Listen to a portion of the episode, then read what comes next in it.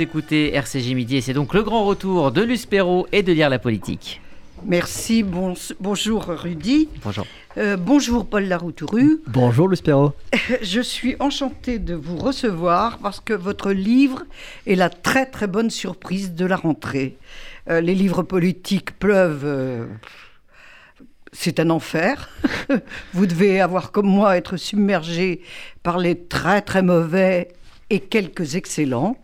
Donc, je, suis très contente que ce- votre Élysée confidentielle soit sorti, parce que c'est c'est c'est très intéressant, parce que vous n'êtes pas dans ce livre, c'est- je pense que c'est votre premier livre C'est écrit. mon premier livre, tout à fait. Voilà.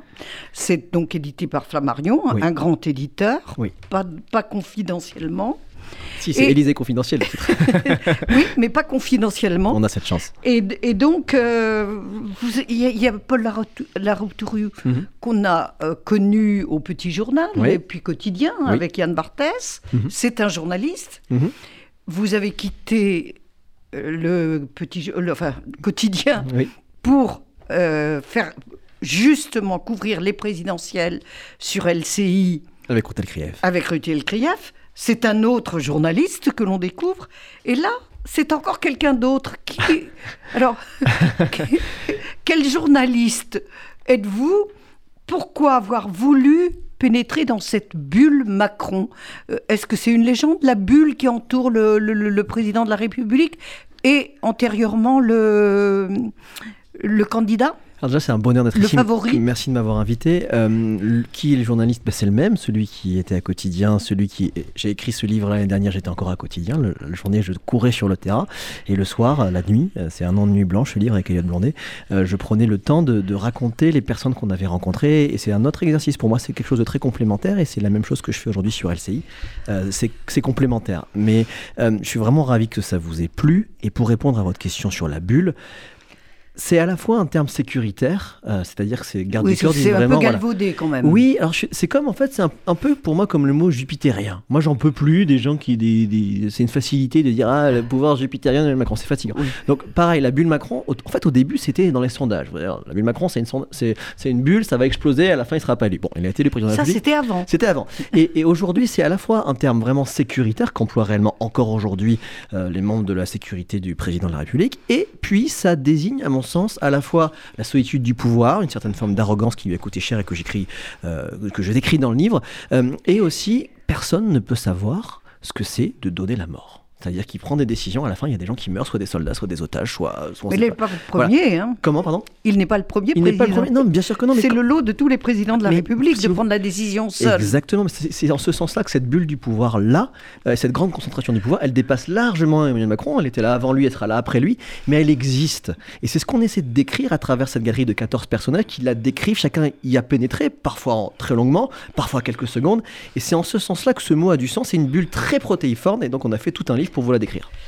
Écoutez, vous, vous faites un- une galerie de portraits, et il y en a de très très étonnants. Mhm. Euh, D'abord, pourquoi avoir euh, choisi Manuel Valls pour commencer?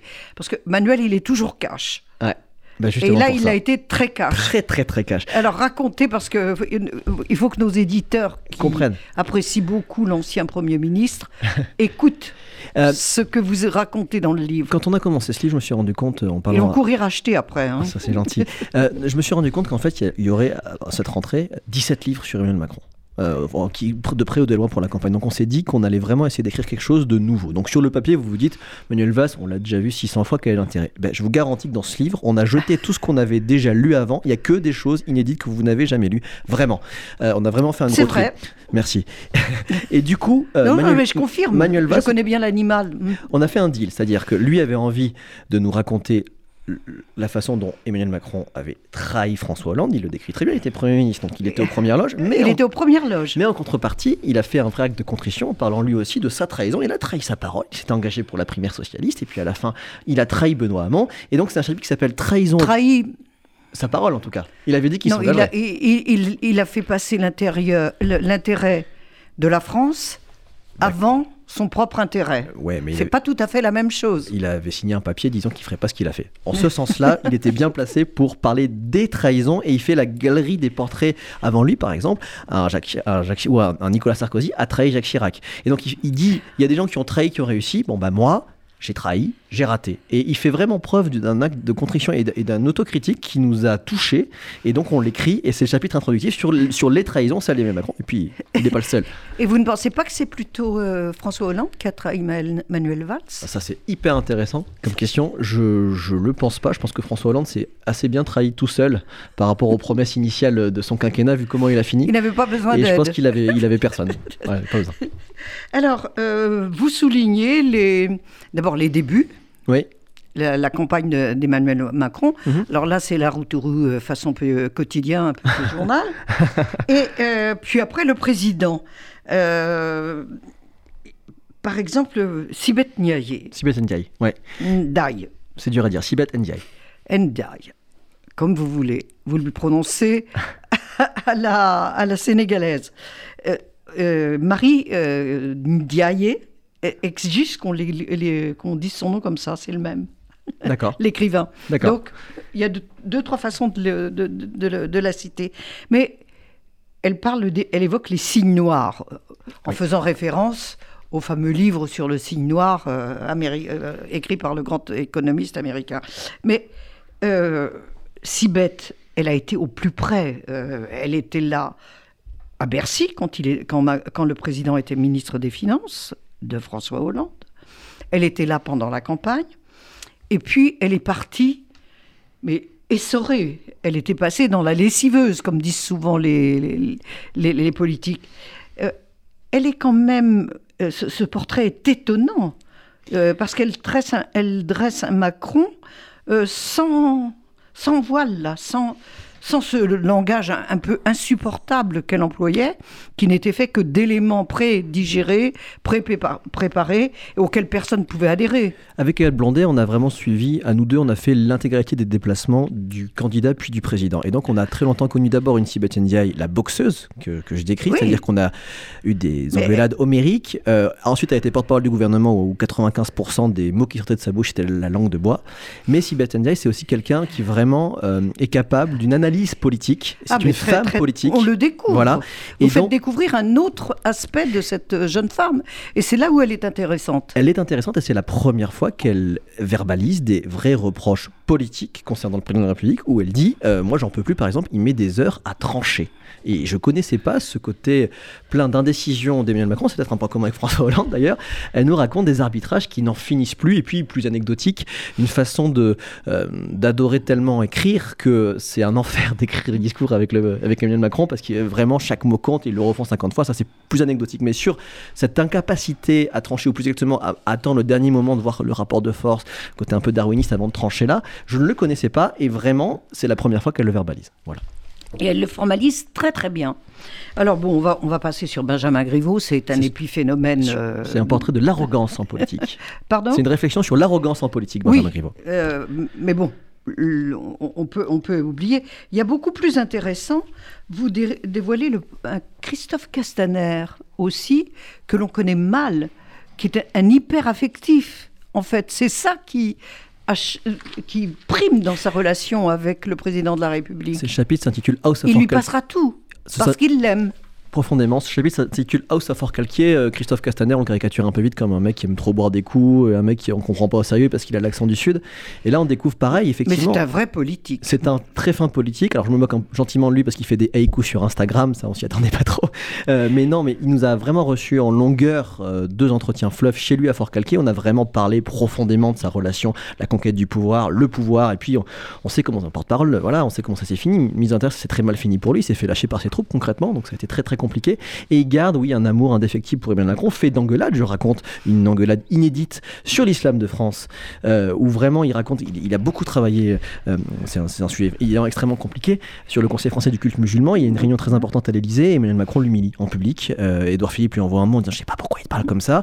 La secrétaire du président l'appelle en disant Il faut qu'on se voit. Emmanuel Macron, pardon, Christophe Castaner lui fait la gueule et nous le dit.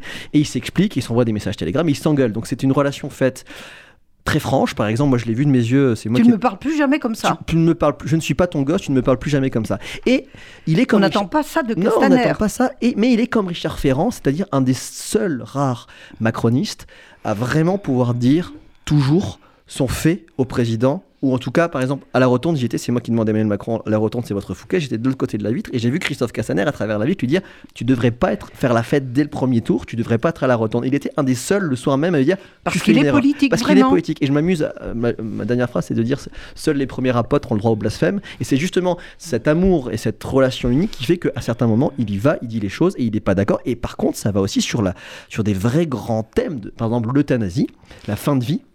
Euh, Christophe Castaner en interne est pour, alors que c'est une question compliquée sur laquelle Emmanuel Macron Bah, tous les présidents ont calé jusque-là. Exactement, Même ceux qui ont dit qu'ils étaient pour. c'est trop abrasif, c'est trop sensible, et bien sur de la, des vrais dossiers qui intéressent, à mon sens, c'est universel, euh, ça, va, ça va jusque-là, ces, ces différences-là, et sur la réélection potentielle euh, d'Emmanuel Macron, toi sur la campagne, Christophe Castaner, je là j'échange avec lui, vraiment regarde les détails, les sondages, enfin il est, il est encore dans le jeu, plus que je ne le pensais avant de commencer ce livre. Voilà. Alors, il y a aussi un personnage que le- les Français connaissent moins bien, mais qui est là depuis le début également, Stéphane Séjourné. Oui.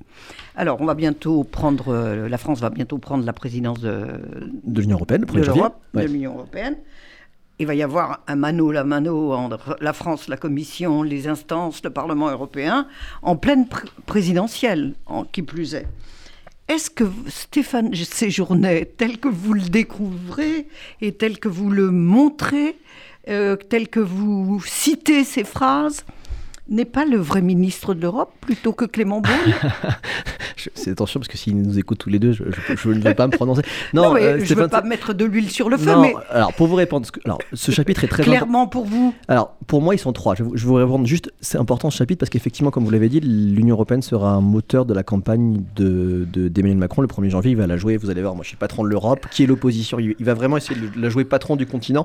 Et donc, je raconte de l'intérieur comment il Oui, prépare, quel est leur mais programme. justement. Et pour répondre à votre question, ils sont trois. Il y a euh, Clément Beaune, Stéphane Séjourné et le troisième, c'est euh, Thierry Breton. Euh, c'est, vraiment les, tr- les trois patrons, enfin les trois Non, non. euh, les- euh, la façon Emmanuel Macron gère l'Europe à travers ces trois personnages. Donc je, je ne m'amuserai pas à savoir qui est le vrai ministre, c'est trop dangereux pour mais, moi. mais c'est ces journées quand même dont vous parlez. Bien sûr, Stéphane Séjourné, il est, il est Pourquoi vraiment le, le intéressant. seul des trois? Parce que, parce, que Clément Beaune est déjà partout dans la presse et j'avais envie d'écrire que des choses que vous n'avez pas lues ailleurs. Euh, et parce que Thierry Breton m'apparaît moins pertinent pour la bulle Macron. Et Stéphane Séjourné, il a une Bah, longue il, histoire. était là depuis, il est là depuis longtemps, Thierry Breton. Bien sûr, mais il connaît beaucoup, beaucoup moins bien Emmanuel Macron que Stéphane Séjourné, qui l'a conseillé depuis le début, qui a conquis le pouvoir avec Emmanuel Macron et qui aujourd'hui aimerait être réélu avec lui. Et le club de la patate Le club de la Pourquoi vous patate. n'en dites pas un mot Alors ça c'est au 288 boulevard Saint-Germain, c'est vraiment un livre de reporter. On est des c'est un livre générationnel, on a 30 ans, il en a 27, j'en aurai 35. Euh, Donc c'est un livre de reporter. Et donc là on a découvert cet endroit au 288 boulevard Saint-Germain en face de l'Assemblée nationale que je connaissais pas et j'ai découvert que dans cet endroit, il y avait tous les députés européens qui se croisaient, qui parfois ont des grosses divergences et dont, dont notamment avec le, ra- la- le Rassemblement national et les élus du Rassemblement national et, et ceux de les macronistes, c'est j'ai donc intitulé ce chapitre le club de la patate et il y a quelques punchlines dans ce chapitre. vous, vous le lirez, mais j'espère. ça, mais ça aussi, c'est une découverte délicieuse pour les, les- à la fois pour les journalistes politiques qui l'ignorent, parce qu'on n'est pas sur le terrain comme vous, et pour les Français. Il, il faut vraiment qu'ils découvrent tout ça dans votre livre. Alors, il y a un, un personnage aussi que les Français, alors, ne connaissent pas du tout, mais qui me semble très, très intéressant et très révélateur de ce qu'est euh, cette présidence et euh, la manière de présider d'Emmanuel Macron, c'est qu'il a, il y a un salarié metteur en scène à l'Élysée. Ça, c'est une très grande nouveauté. Euh, quand on revoit les images fournies euh, par les campagnes électorales des anciens présidents de la République, enfin, jusqu'à, disons, Sarkozy, Même François Hollande, c'était beaucoup, beaucoup plus, enfin, moins organisé pour le dire ah ben, François Hollande, c'est comme pour le reste. Mais pourquoi ce besoin de se mettre en scène, de mettre en image il y a quand même un côté acteur chez notre Totalement. président. Totalement. Et on l'a vu dans votre journal de midi, là, vous parlez de France C'est 2030. c'est quand même très symbolique, cette présence. Les, les- les images de, de- dans votre journal de midi, vous parlez de, de France 2030. Là, il y a une mise en scène colossale. Aujourd'hui, là, dans la salle des fêtes de l'Elysée, avec une belle typo, un fond bleu, le côté one-man show, un micro. Bien sûr, on est dans une civilisation de l'image. Je suis comme vous, je suis un, un fou furieux, un amoureux de, de- de l'écrit, des, des livres politiques. Les écrits sont très importants, d'ailleurs, j'en ai fait tout un livre. Mais c'est un livre de photos et de textes parce que l'image, aujourd'hui, est encore plus important, me semble-t-il, qu'hier. Et donc, euh, un Arnaud Jolins qui nous donne sa toute première interview. Il n'avait jamais parlé, ça fait j'ai mis 4 ans à le convaincre. Et donc, il nous parle pour la première fois. C'est un intime d'Emmanuel Macron et vraiment, il gère toute l'image. Et d'ailleurs, Petite parenthèse, les premiers lecteurs me disent qu'il il se la pète, pourquoi il parle comme ça. Ça, C'est peut-être moi, dans ma plume, peut-être que je l'ai mal écrit. Il se la pète pas du tout. C'est un mec Ah très humble, très secret. Ah non, mais Euh, oh, il voilà. ne se la pète pas dans le livre. Non, parce que j'ai des lecteurs Enfin, qui je disent est-ce qu'il il- a le melon? Non, non, il n'a pas le melon, il est discret, il parle pas. Et effectivement, il, il- il fait les belles images. Par exemple, le Louvre, bah, c'est lui. Et il le raconte. Euh, Voilà. bah, et le Louvre, ça a été euh, quelque chose de repris mondialement. Mm. Mais euh, Emmanuel Macron peut remercier Anne Hidalgo de lui avoir refusé Oui, le champ de Mars, le Champ de Mars. bien sûr, Le Louvre parle davantage au monde entier. au monde entier euh, que le Champ de Mars, sans la Tour Eiffel en plus. Oui, parce que ils auraient prévu. pas pu cadrer la tour Eiffel si Anne Hidalgo leur avait donné le champ de Mars. Effectivement, elle lui a rendu service, Anne Hidalgo, en lui disant non. Voilà. Et Arnaud Jolins on a, a su l'exploiter, ça, très bien. Complètement. Alors, vous m'avez pas complètement répondu sur euh, le président acteur? Euh, bien sûr, Emmanuel Macron, il a vraiment plusieurs visages et c'est c'est de la frustration de ne pas arriver à, le définir en une phrase qui nous a donné envie d'écrire tout un livre. C'est, il est, selon les heures de la journée, un peu, un peu, un peu comme nous. On est différents, mais lui, c'est vrai qu'il a une intensité. Il peut être très dans l'empathie ou très arrogant. En, il peut switcher en, en 15 minutes. Et ça, je trouve ça assez fascinant. Alors évidemment, tout le monde en fait des caisses sur euh, Brigitte Macron était sa prof de théâtre, tout ça. Ça, pour moi, c'est, du passé. Ce qui m'intéresse, c'est Emmanuel Macron d'aujourd'hui et de demain. Et c'est vrai, et c'est vrai qu'il y a une Mais vous part. n'êtes pas Gaël Tchakalov non plus. Non, on est, on est complémentaires, mais c'est un exercice extrêmement différent. Je- le- ce livre n'a rien à Vous voir n'êtes avec. pas dans le même registre. Rien à voir, vraiment rien à voir. Euh, mais mais c'est vrai, bien sûr que c'est un acteur. Mais je- là, pour le coup, c'est un fauve de la politique. Et, et tous les présidents, à mon sens, tous les derniers présidents ont été, même ben, De Gaulle n'était-il pas acteur? Attention, juste à pas penser forcément qu'il manque de sincérité. On peut. euh, Emmanuel Macron, des fois, est emporté par son texte, mais il a, a, je pense, une forme de sincérité quand il parle. de- Enfin, il- lit pas un prompteur, quoi. Si c'est si c'est le fond de votre question, euh, il découvre pas un texte. Il, il, euh, il y a des moments évidemment où il sait pas trop ce qu'il va Il dire sait parce se que voilà, il sait cela. Il y a des moments où il lit un texte qu'on a écrit pour lui, mais il y a d'autres moments où, où ce rôle d'incarnation qui est difficile, c'est une armure, notamment dans les drames. Et bien sûr, quand, il, quand, il, quand, il, quand il euh, fait la revue des troupes, évidemment, qu'il il- se fait un masque impassible et il n'a pas le droit de rigoler. Donc c'est un, un rôle de représentation. Mais c'est vrai que dans ce chapitre, Arnaud Jolin, c'est sur la scénographie, elle est particulièrement pensée, sous-pesée et verrouillée. Pour nous autres reporters journalistes, c'est très dur dans cette très belle image parfois d'arriver, de rentrer, d'essayer de poser une question d'actualité qui ne soit pas dans leur euh, actualité du jour. Ça c'est compliqué. Et il verrouille. Complètement. C'est- vraiment quelqu'un qui, en quelque sorte, la porte d'accès au Emmanuel Macron que personne ne connaît. À Celui part qui Brigitte Macron. Avant Oui, bien sûr. l'expression. Après, encore une fois, j'ai eu la chance d'être euh, copieusement servi avec pour des nombreux confrères à l'avoir vraiment beaucoup interviewé. Je peux pas faire semblant de jamais l'avoir eu. Et ce- dans ce livre, il est pas interviewé lui, mais il y a plein de citations de lui. On, on, enfin, on a accès quand même à lui. Je veux Bien pas sûr. non plus. Voilà. Mais bien sûr, il y a une volonté de produire de belles images et aussi euh, de, de, nous- de se substituer à nous. Je donne juste un exemple si on a le temps. À la SPA, À contrôler l'image. à, contrôler- à- à la SPA, le président de la République a passé 1h45 avec des chiens. Euh, Enfin, discuter avec des gens, là, c'était euh, la semaine dernière. Et ben, les seuls à avoir eu le droit de filmer le président avec les chiens, c'est Soazic de la Motionnaire, sa photographe, et le Facebook Live de l'Élysée. Et nous autres journalistes, on n'a pas pu filmer cette image.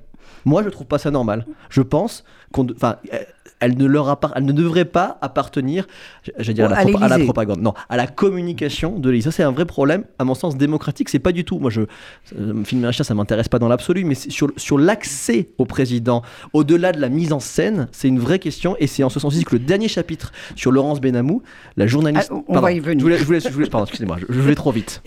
Non, bah, justement, j'allais. Mais avant de parler de, de Laurence Benamou, qui est. Alors, ça, c'est un portrait. Je... C'est peut-être le plus inattendu et le plus. Celui qui attendrit. C'est le journalisme qu'on voudrait tous faire tout le temps et qu'on a plus souvent les moyens de, de, faire. Sauf moi ici sur RCJ où je, je suis totalement libre de poser toutes les questions, même les plus Et moi sur RCJ, je suis totalement libre aussi, mais c'est vrai que c'est un hommage à Laurence Benamou, la sentinelle journaliste. On va y revenir. D'accord. Mais vous, parlez, vous parliez de l'arrogance. Oui. Le président arrogant, on en a beaucoup parlé. Alors, vous êtes allé euh, interviewer Jonathan Jean. Mm. C'est le jeune homme à qui le président a dit du, Je traverse la rue, je vous trouve un travail. Voilà, et du, et du travail, on en trouve. C'est vrai que ça révolte un peu les Français qui travaillent de savoir qu'il y a des centaines de milliers de postes vacants et qu'on continue d'avoir des chômeurs. Beaucoup, beaucoup, beaucoup.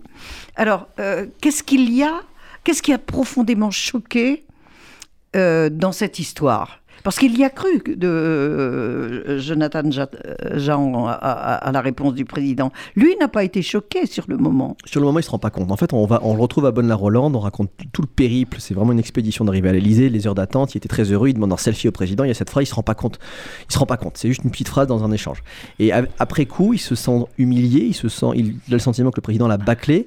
Pourquoi? Parce qu'en fait, l'histoire, c'est qu'Emmanuel Macron, il était à la Rotonde, son restaurant préféré, avec son épouse la veille, et que le patron de la Rotonde lui a dit en fait j'arrive pas à embaucher. Euh, et du coup il a fait cette généralité. En fait l'histoire c'est juste qu'il y allait un peu vite. Il aurait passé 30 secondes, une minute de plus à écouter ce jeune homme, ça, ne serait pas arrivé. Mais c'est hyper intéressant et de notre société qui prend une petite phrase et qui l'enlève du contexte, et aussi quand même de ce que ça veut, de ce que l'image d'une image, un rictus euh, ou une phrase révèle d'une personnalité profonde. Et il y a eu trop d'exemples avec Emmanuel Macron de, cette arrogance supposée pour qu'il ne se remette pas en question, ce qu'il a fini par faire quelques mois ou années plus tard, euh, mais ça a mis du temps quand même.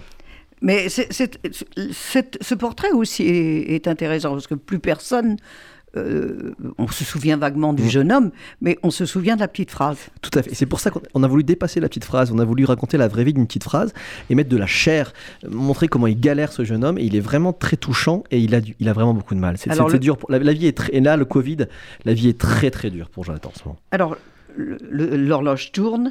On va venir à Laurence Benamou. Oui. C'est une sentinelle sourcilleuse d'un journalisme rigoureux, très rigoureux, et un personnage modeste, vraiment très modeste, qui est la cheville de l'information à l'Élysée. Elle y représente la grande agence nationale, l'AFP. L'AFP, avec Jérôme Rivet. On a mis beaucoup de temps à la convaincre tellement elle est humble, elle ne ah voulait vraiment, vraiment pas. Contrairement à des gens comme moi qui euh, montrent leur euh, visage à la télé, qui, euh, qui sont peut-être un peu plus orgueilleux.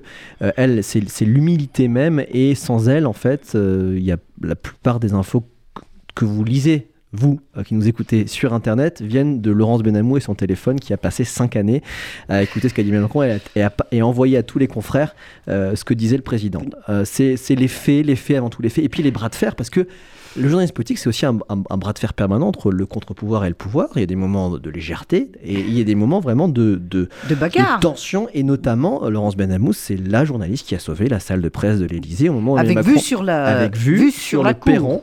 Euh, encore une fois, j'explique dans le livre en quoi c'est pas corporatisme, mais parce que c'est non, mais c'est important cette vue sur la cour. Elle est très importante parce qu'elle permet de voir qui sont les éventuellement les chefs d'État étrangers qui viennent sans forcément qu'il y ait un communiqué qui explique pourquoi. Donc je, je raconte, je crois qu'on est un peu pressé par le temps, donc je raconte tout dans ce chapitre là mais vraiment, euh, Laurence Benamou, c'est la journaliste du quinquennat et, on est très heureux de finir le livre avec elle. Comme Pierre Favier l'avait été pour François Mitterrand. Exactement. Alors, après cette immersion, pour conclure, dans la bulle, ce voyage avec des, proches, des moins proches euh, du président de la République, est-ce que vous, vous écriviez que vous vouliez savoir, on vous reprochait de, de dire pas vraiment qui était euh, Emmanuel Macron autour de vous? Maintenant, vous savez qui est Emmanuel Macron? Oui, mieux. Euh, j'aurais encore du mal à en faire une phrase. Ça s'appelle Idées confidentielles, ça coûte pas cher. Il faut l'acheter. Il faut l'offrir à Noël. Mais euh, non, c'est vraiment un homme complexe. la seule chose que je peux vous dire, c'est que je l'ai vraiment vu changer. Moi, je l'ai rencontré en 2012, quand il est secrétaire général journalisé. Le pouvoir l'a changé. il a il est plus grave et politiquement, il s'est droitisé. On va pas tourner autour du pot. Ça, ça, ça c'est factuel. Après, humainement, euh, voilà, on n'est pas amis. Moi, je suis juste un journaliste qui essaie de le suivre au mieux. Je peux, je peux pas rentrer dans la sphère, dans la sphère intime du tout. C'est pas, c'est pas mon journalisme à moi. Euh, mais ce que je peux vous dire, c'est qu'il a changé. Voilà. Vous l'avez vu au fil des jours? Ouais, il s'est durci. Et la, la vraie reine de la bulle, c'est pas Brigitte Macron? Bien sûr. Merci Paul Laroutourou. Merci à vous. Je vous, commande- je vous recommande vraiment ce livre, Élysée confidentiel. C'est une enquête surprenante, intéressante, euh, imaginative dans la bulle Macron. C'est publié par Flammarion. Merci infiniment.